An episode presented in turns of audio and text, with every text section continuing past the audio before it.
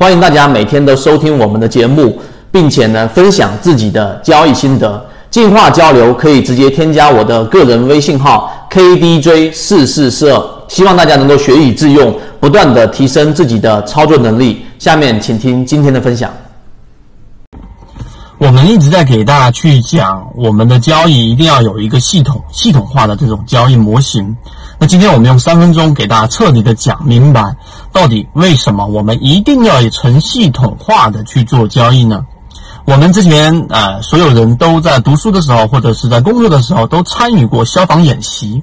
消防演习其实就是在教我们一个系统化的一个动作，就是当遇到危急情况、当遇到火灾的情况之下，你要有一连串的救生的逃生的一个动作。那这一连串的动作，其实它就是一个系统。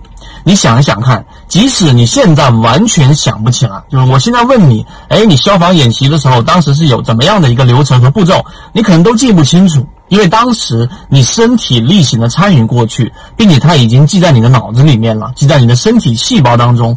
所以当真正发生火灾的时候，你现在幻想一下，想象一下，你可能第一时间就知道要趴下来，对吧？也要让浓烟不要进入到自己的肺部。你要知道找一块湿的布，然后沾了水捂着嘴巴。你要知道走消防通道等等等等。这就是一个系统的作用。当危机出现的时候，你能第一时间至少能做到一个比较安全的整个步骤，来让自己活命。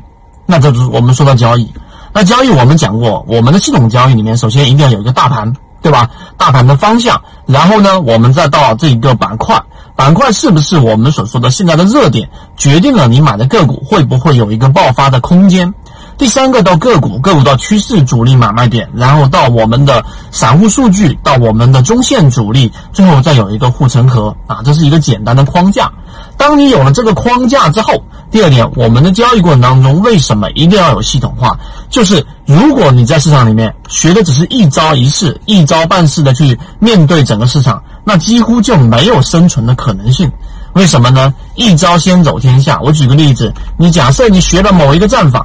但这个战法呢，在当下的行情是非常有效的。一旦它换了一个环境之下，它可能就会成为你的灭顶之灾。这句话是我们真正经历过市场交易长时间的人最有深刻的一个体会。所以你必须要有系统。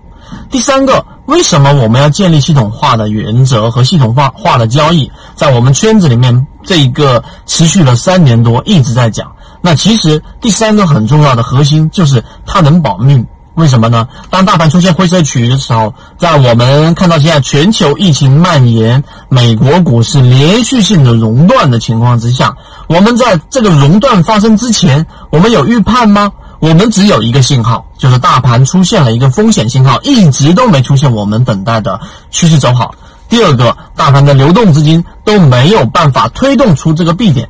所以，即使我再怎么想交易，我最后的交易的仓位都是保持在一层、两层、三层，冲到顶也就是五层了，不会满仓操作。这个就是系统化的一个力量。那如果我在五层仓位里面的个股又出现了破位，那肯定我就会进行大幅的斩仓。虽然说会亏损，但亏损的比例也就是在百分之七八以内。那这种是完全可以接受的。相比于现在满仓被套百分之二三十的人来说，你不觉得系统的力量就是这么强大吗？所以做交易，你一定要有一套自己的交易系统。这一点是我们讲过这么长时间里面的一个很大的中轴和主轴。那么，如果你的系统还是不完整的，我建议你找到我们圈子里面的管理员，详细咨询我应该怎么建立自己的完整的交易系统以及完整版的视频。希望我们今天三分钟对你来说有所帮助，和你一起终身进化。